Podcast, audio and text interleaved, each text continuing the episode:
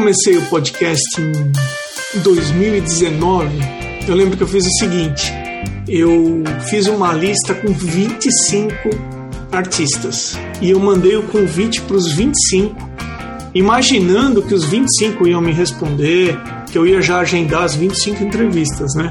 Inocência da minha parte. Metade me respondeu e eu lembro que você estava em um desses 25 que me responderam na época.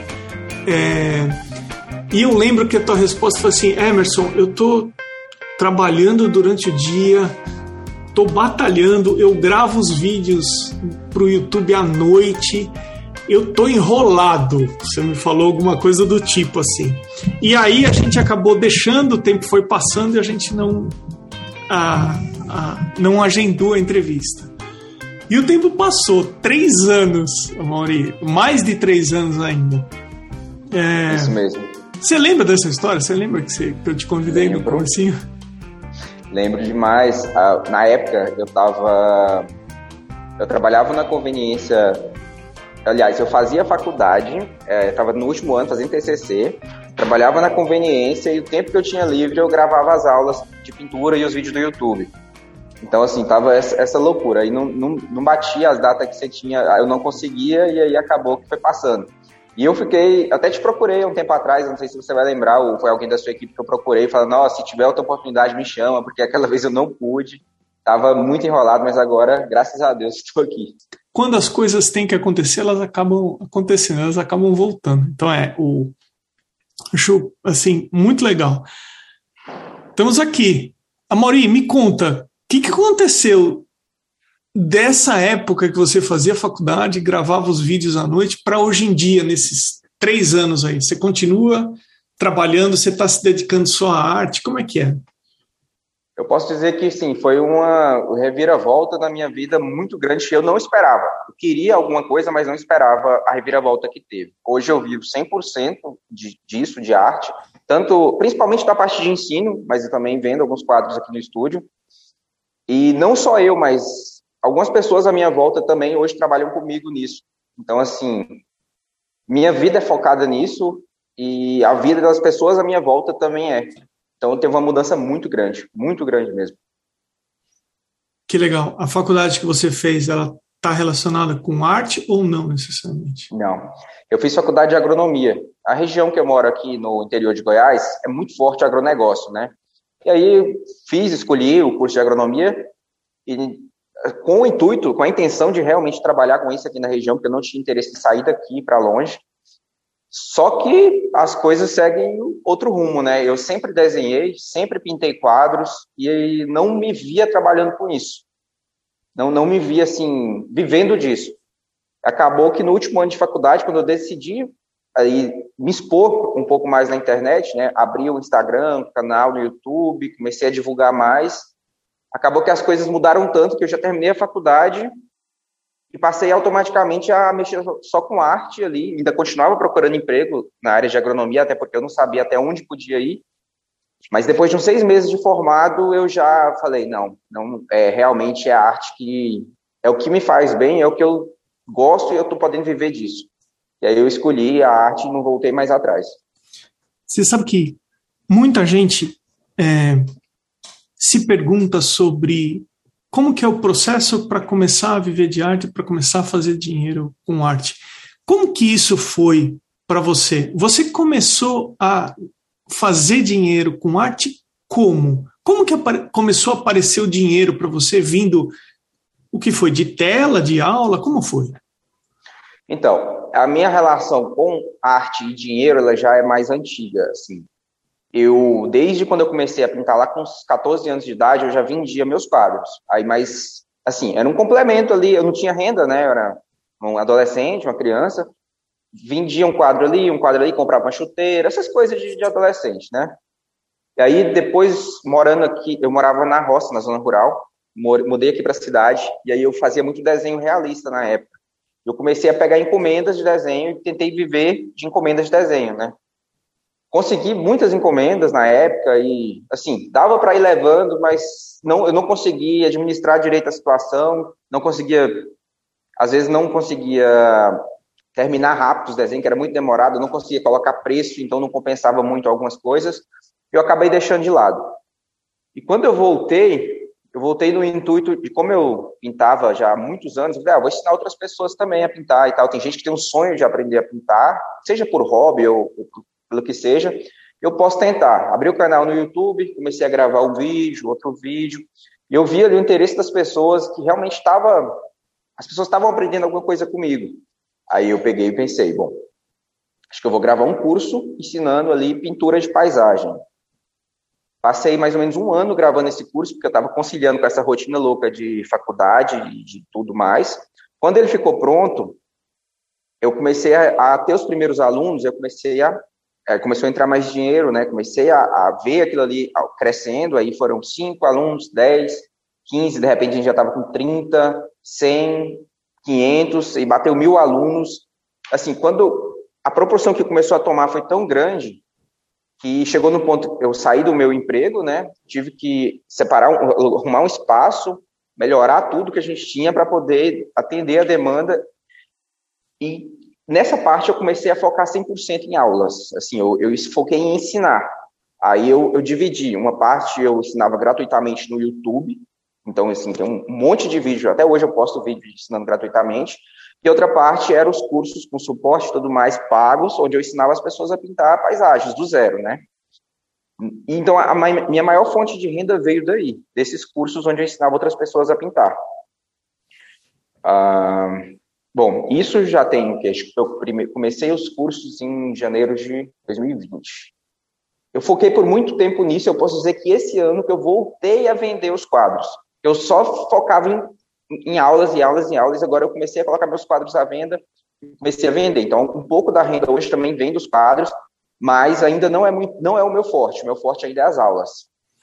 Você comentou que no começo você tinha um pouco de dificuldade de colocar preço, não colocava preço certo, demorava muito, não compensava. Como é que você corrigiu isso? Hoje em dia, você tem alguma fórmula para colocar preço? Você dá uma olhada no quadro, você vê as horas que você gastou. Como é que você monta o preço? Então, é, hoje em dia eu tenho um pouco mais de clareza quanto a isso. Eu ainda não, eu, eu ainda não vendo do preço que eu quero vender. Eu acho que eu ainda tenho que conquistar mais mais destaque, mais espaço para conseguir chegar nesse patamar. Mas é, eu tenho. Você deve conhecer o Bruno Portela, eu te pego mentoria com ele, orientação com ele em relação à precificação, para entender um pouco mais disso. E hoje eu uso tanto o resultado final do trabalho, né, o trabalho que tem um resultado final mais bonito, como é tudo criação minha, eu não dou o preço antes, eu crio a obra, depois eu precifico. Então, o tamanho da tela influencia, o resultado final também, e às vezes, se for uma tela muito complicada, eu também coloco aí na, na, no preço um pouco das horas gastas aí. Mas o principal, no meu caso, é o tamanho da tela. Aí eu faço aquela continha básica, né? Uma tela, sei lá, 50 por 70, você vai transformar em metros, 0,5 vezes 0,7 e multiplica pelo preço que você acha que vale o seu metro quadrado. E aí você chega no valor da sua tela. Se for uma tela que realmente ficou muito bonita, tá, tá, que eu sei que vai gerar muito interesse, e aí eu jogo um pouco a mais naquele, naquela tela, porque eu sei que ela vai sair um pouco mais cara. Que ela sai mais fácil, mesmo estando um pouco mais cara. Mas essa parte é uma parte que eu sei que eu ainda tenho que trabalhar mais, questão do, da precificação, do mercado mesmo da venda de obras.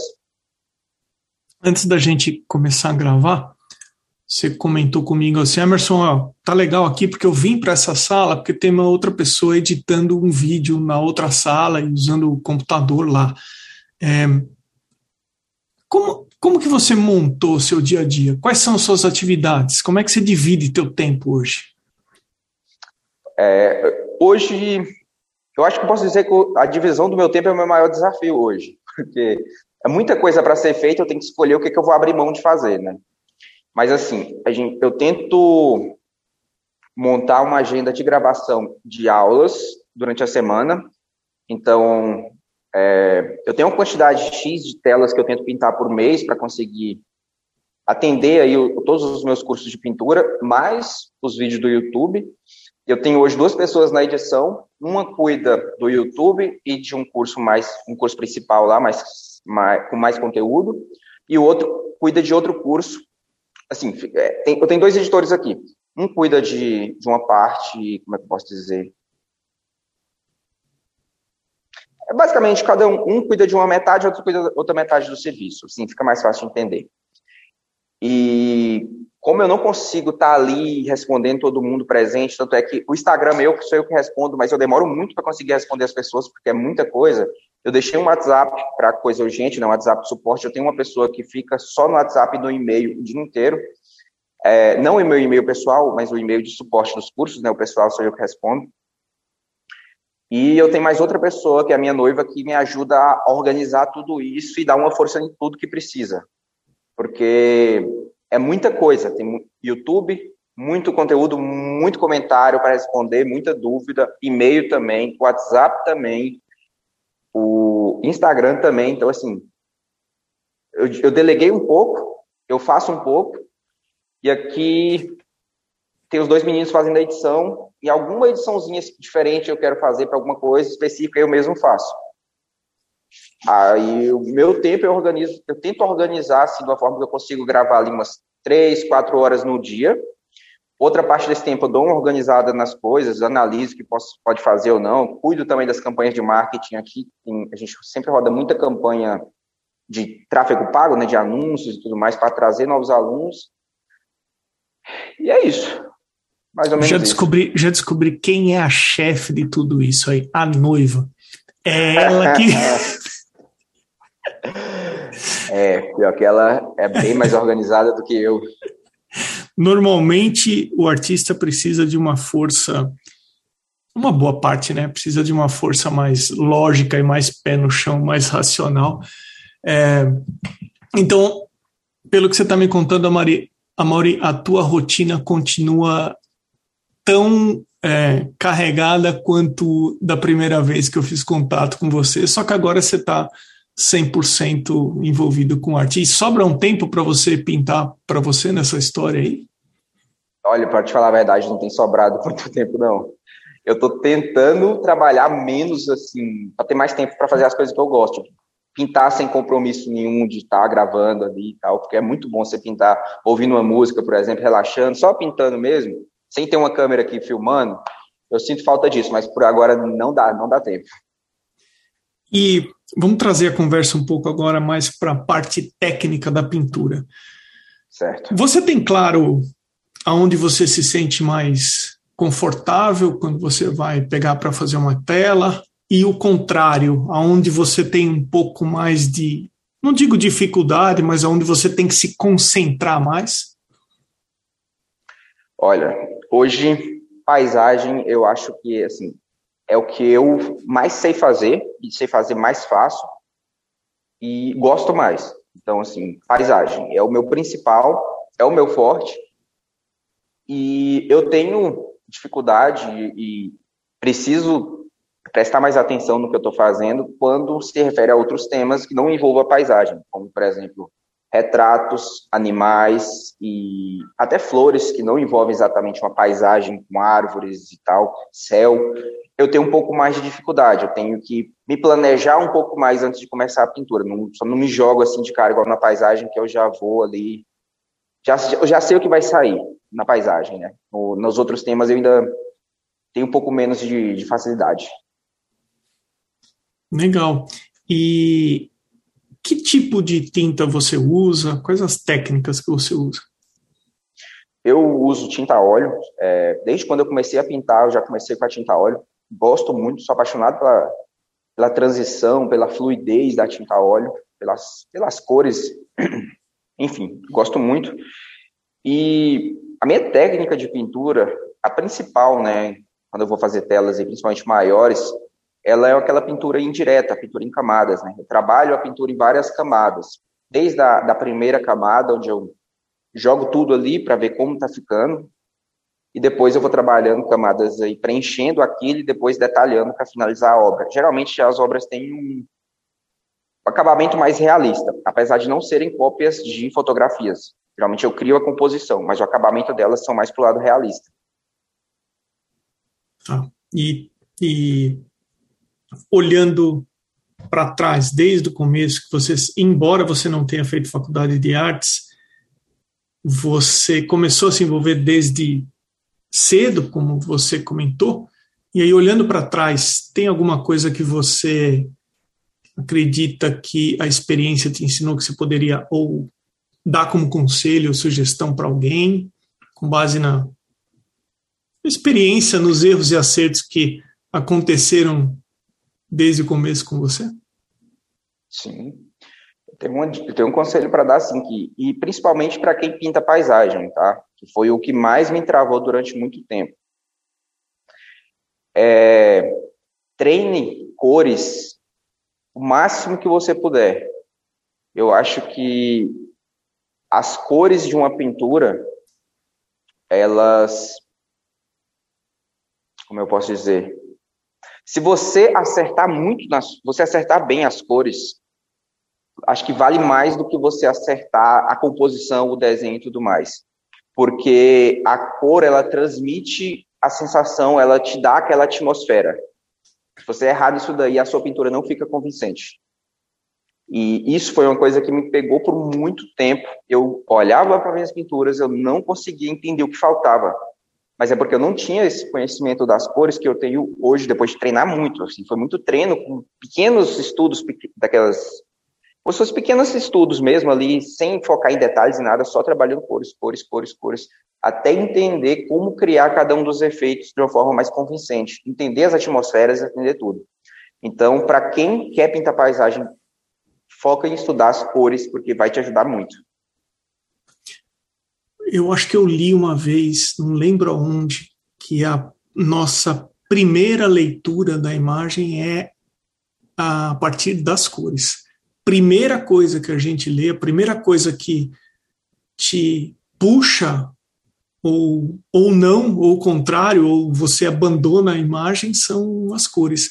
E é, é, eu acho assim fascinante, porque às vezes você está é, de frente a uma pintura que não é realista, que ela visivelmente mostra as pinceladas, os gestos, ou ela é simplificada mas ela conquista a gente pelas cores, pela forma, pela, pela harmonia das cores. É, eu não sei que tipo de neurônio, esse tipo de coisa ativa no nosso cérebro, mas que, que puxa, que mexe com a gente, sim, sem dúvida nenhuma. Isso aí é, é muito, muito real. Assim, eu, o meu estilo é realista, mas eu sou eu, assim, eu aprecio a arte como um todo. Eu, eu gosto de consumir arte. E tem pinturas que me prendem de uma forma, e são pinturas muitas vezes feitas, vamos dizer, com espátula grande, que não tem nada definido, mas que, que a cor te prende, te causa alguma sensação que você pensa, eu não sei o que esse cara fez, mas ele me prendeu aqui. Ah, eu tenho exatamente a mesma. É, eu tenho exatamente. Acontece comigo a mesma coisa. É, é, eu não sei definir muito bem, às vezes, por que, que uma pintura. Eu não sei se é a, a, a, temperatura da cor, eu não sei se é a pincelada, eu não sei o que, que aconteceu ali que me prende e ali fica. É como se fizesse cócegas no cérebro, entendeu?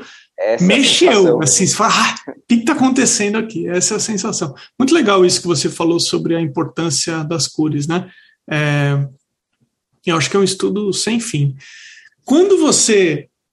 Vamos, vamos colocar a seguinte situação aqui: você já orientou os seus ajudantes aí, o pessoal que te dá uma força na edição dos vídeos, a noiva já determinou quais são as ações do dia, o que, que tem que fazer, o que, que não tem que fazer, e aí você decidiu parar e você vai pintar um pouco, colocar uma música mais tranquila.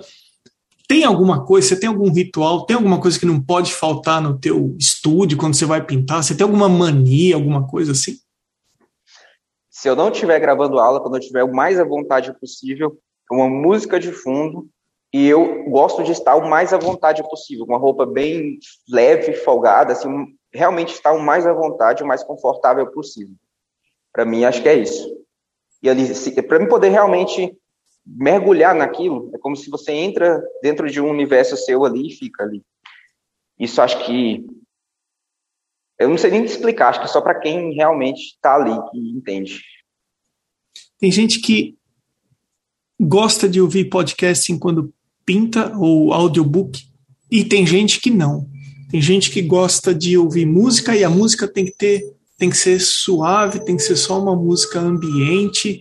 É, eu estou muito mais para esse tipo de só música ambiente, uma música leve, suave no fundo. Ah, não consigo assimilar informação se eu tiver, por exemplo, concentrado para desenhar ou para pintar. É, é mais ou menos por aí contigo também? Mais ou menos por aí. Eu não coloco algo que eu tenho que prestar atenção. É só algo para compor ali a, a, sensação, a atmosfera, o ambiente e, e só. É, muito bom. Uh, Amaury, qual que é o segredo do YouTube? Me conta aí. Ninguém vai saber, só entre nós dois aqui no podcast. Mas é assim, eu, eu em outubro, novembro do ano passado, eu cheguei a me questionar se eu continuaria com o podcast ou não. Dá muito trabalho, eu tenho os apoiadores que eu valorizo muito, mas eu precisava fazer com que ele fosse é, é, me desse uma renda um pouco melhor, né, algum retorno financeiro. E aí muita gente falou, ah, Emerson, vai para o YouTube, vai para o YouTube. Bom, Fui para o YouTube, eu não tenho nenhuma experiência no YouTube e eu ainda estou com o canal de uma forma que eu não, não estou monetizando.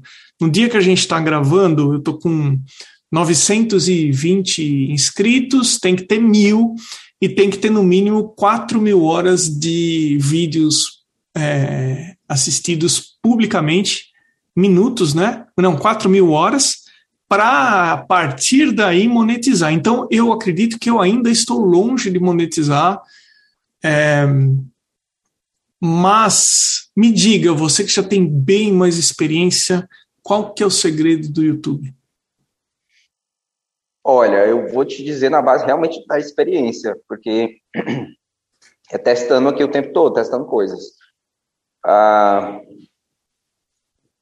eu demorei muito tempo para monetizar o meu canal também, tá? Assim, demorou, realmente demorou, mas esse tipo de conteúdo que a gente está fazendo aqui, eu acho que é um conteúdo que ele agrega muito, ele é muito bom de ser consumido, mas num primeiro momento, para quem está passando o olho por ali, às vezes, se não tiver uma chamada muito forte, e aí você já tem que ser um pouco mais apelativo, que eu não gosto disso, mas se você não seguir as regras, não, não entender a, a regra do jogo, não vai realmente acho que às vezes se não tiver uma chamada um pouco mais apelativa, não traz muito público para te ver pela primeira vez, o que consequentemente não vão fazer ele consumir os outros conteúdos, né? Então eu tenho meu conteúdo de uma forma que eu tenho muito conteúdo de valor, realmente muita explicação ali técnica que vai agregar muito. Só que esse é um tipo de conteúdo que muitas vezes não traz gente para o canal. Ele dá mais, ajuda mais a manter quem já está ali.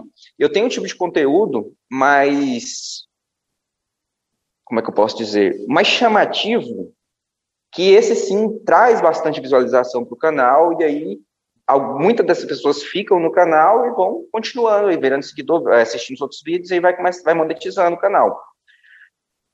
Uh, como um exemplo aqui de um vídeo desse tipo. Uh, um vídeo onde eu explico sobre as cores, a teoria das cores e muitas coisas relacionadas a isso, não dá muita visualização ali de, a princípio um vídeo que eu boto a imagem, tipo assim, fazendo uma coisa errada e fazendo uma coisa certa, como pintar uma nuvem, uma errada e uma certa. Esse tipo de vídeo já traz muito mais visualização automaticamente, eu já vejo crescendo as visualizações. Não é um tipo de conteúdo assim que agrega tanto, é um conteúdo bem, vamos dizer, boca de funil para quem ali não tem muito contato com a arte, mas é um conteúdo que traz gente para o canal, que consegue sustentar o canal para ele continuar crescendo, né? Eu acho que você tem que pensar, então, também no conteúdo de boca de funil, que seria um conteúdo mais abrangente também, não só o abrangente, mas um conteúdo mais abrangente para conseguir chegar nas pessoas e trazer elas, porque você tem muito conteúdo já bem específico, focado para um tipo de público que ele tem que te conhecer, ele tem que te ver. Você tem que fazer esse conteúdo chegar nessas pessoas.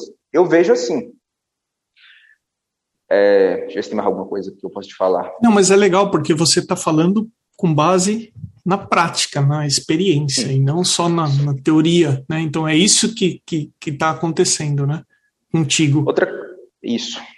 Outra coisa que eu faço, não ajuda tanto, mas dá uma forcinha, É, só que aí o gasto disso acaba sendo alto. É, eu tenho a, a, lista de e-mails de alunos, de pessoas que já se envolveram, assim, já se cadastraram em alguma lista minha para alguma coisa, eu tenho os, eles guardados aqui. Sempre que eu posto um vídeo novo, eu disparo para todo mundo. Fiz recentemente um canal no Telegram só para enviar os vídeos também. Eu deixo embaixo nos vídeos que eu posto o link para entrar para o canal do Telegram. As pessoas entram lá por vontade própria, não, não tem conversa, é só um, um canal para enviar. E sempre que eu posto vídeo novo, eu mando lá também. Uma coisa que me ajudou muito no começo foi postar em todos os lugares que eu conseguisse. Eu não tinha visualização, eu sempre lembro que eu postava os vídeos, dava aí, sei lá, 5, 10 visualizações e eu começava a postar em é, tipo em grupos na época, no Instagram, no Facebook, postava em tudo que eu podia. Onde eu podia, eu postava o link dos vídeos. Com o tempo, vai devagarzinho, foi crescendo. Hum, entendi. Agora, uma coisa assim, não é para desanimar, mas infelizmente, o, você sabe o que é o CPM? O, já ouviu falar? Uhum. Para o público de arte, ele não, ele é um CPM muito barato. Então, assim, paga pouco o YouTube para quem fala de arte. Basicamente é isso. Se você falar de negócios ou finanças, ele vai te pagar 10 vezes mais. Eu conversando com o Jaime Trindade, a gente ali, a gente fatura mais ou menos o mesmo tanto no YouTube por mês, que não é, não, não chega nem ser a nossa renda, assim, não é a nossa renda principal. O YouTube a gente está usando mais ele ali tanto para ensinar outras pessoas quanto para trazer pessoas para as outras coisas nossas. E é o tema em si, né? É. Além de. Acaba. É, eu sinto isso no, eu sinto isso no podcast. Se eu comparar a audiência desse podcast com a audiência de outros podcasts de outros assuntos, a gente, infelizmente, é, tem uma procura baixa, tem uma procura pequena. E aí, consequentemente, você está me falando, ó, o YouTube, além disso, o YouTube, quando monetiza, monetiza ali na, no padrão baixo e ele não te vai te dar alguma coisa alta, é. né?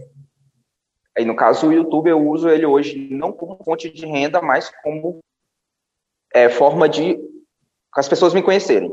Basicamente isso.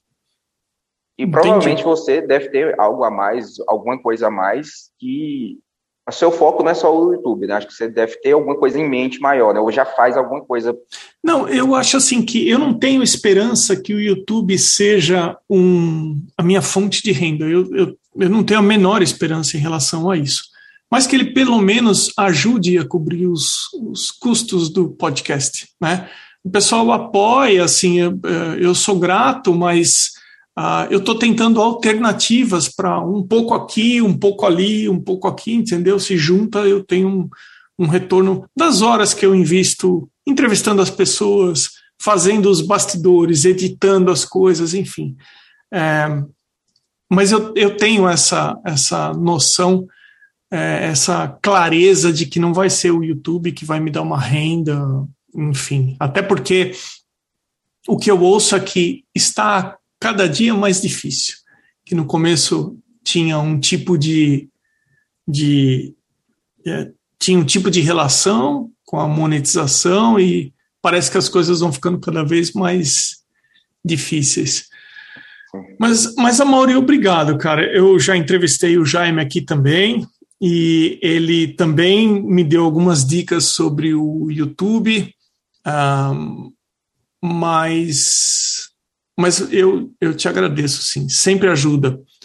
É, a gente está chegando no final do teu episódio, e no final eu sempre deixo o entrevistado comentar alguma coisa que ele, sei lá, que de repente a gente não conversou e você acha que é importante uh, deixar marcado aqui no seu episódio, tem alguma coisa que a gente não abordou, que você fala, Emerson, pô, acho que isso aqui é legal comentar. Fica à vontade. Tá. Um, Deixa eu pensar. Então, enquanto você pensa, eu vou agradecer o perfil do pessoal que apoia esse podcast, que eu divulgo e eu faço questão de divulgar todo episódio. E aí você vai pensando, no final você me conta. Depois que eu falar o nome do pessoal, tá bom? Perfeito.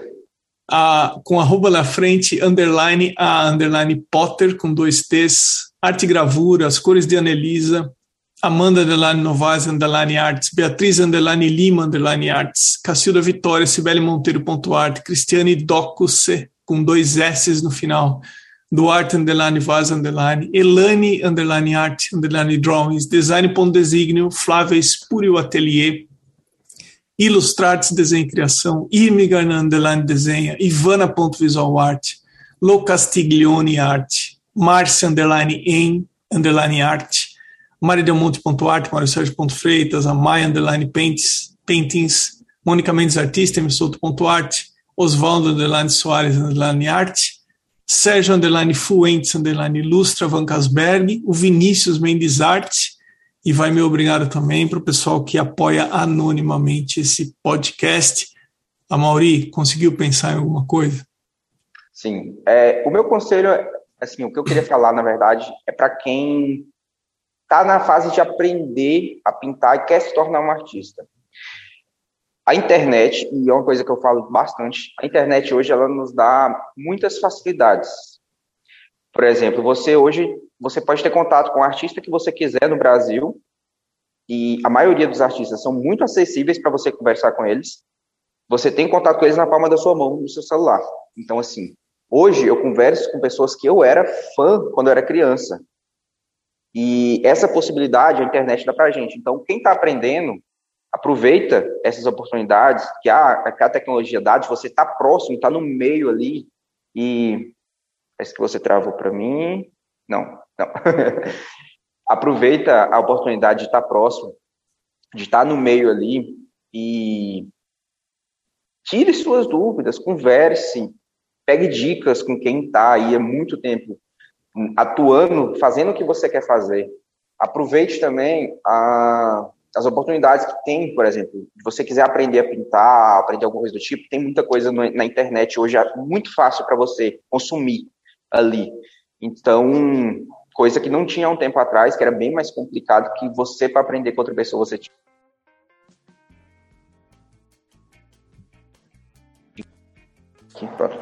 E assim, Outra coisa, divulgação.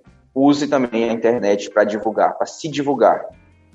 É, hoje, eu não, eu não me considero um, grande artista ainda, eu estou nessa caminhada, eu quero chegar lá, mas hoje eu tenho uma quantidade considerável de pessoas que acompanham meu trabalho, acompanham de perto e gostam muito. Assim, eu tenho uma, eu posso dizer que eu tenho, tenho uma rede grande de pessoas. E há três anos atrás, eu não tinha, acho que um, um décimo, não, não tinha 10% disso. E tô sempre aqui na internet postando, compartilhando, entregando, mostrando. Tipo, perdi o medo de ficar só escondido e comecei a mostrar meu trabalho para o mundo. Então, assim, começa a fazer isso também. Você que quer aparecer mais, usa a internet. Usa, porque vai te ajudar, tá? Meu conselho é esse. E quem quiser conhecer teu trabalho que ainda não acompanha, quais são as suas redes sociais? Onde é que o pessoal faz contato contigo? Então, minhas redes sociais, principalmente o Instagram, tá? É o arroba tudo junto. Amauri JR Artes. Tanto o Instagram quanto o YouTube, quanto, quanto o Facebook e até o TikTok eu tô testando lá também, tudo mesmo arroba, arroba Amauri JR Artes. Então é só me procurar em qualquer uma dessas redes aí, principalmente no Instagram, que eu fico mais lá. Amori, fico feliz em ver como a gente se contatou três anos atrás, qual era a sua realidade três anos atrás e ver como que você está hoje em dia envolvido 100% com arte muito bacana. Parabéns pela tua trajetória. Um curto espaço de tempo, mas dá para ver que você progrediu bastante. Parabéns mesmo e obrigado por ter atendido o Arte Academia Podcast. É isso, eu que agradeço a oportunidade e eu estava na expectativa de participar desde aquela vez. Eu, e é um prazer te conhecer né, e poder participar aqui. Espero que o podcast chegue a muitas pessoas, todo o seu conteúdo, né? E também pode contar comigo quando você precisar divulgar alguma coisa. Eu tenho muitas redes aí que eu posso te ajudar também na divulgação. Ah, legal, Mori. Muito obrigado. Obrigado Inclusive, mesmo. Quando for sair o vídeo, me avisa que eu vou postar em todas as redes, tá?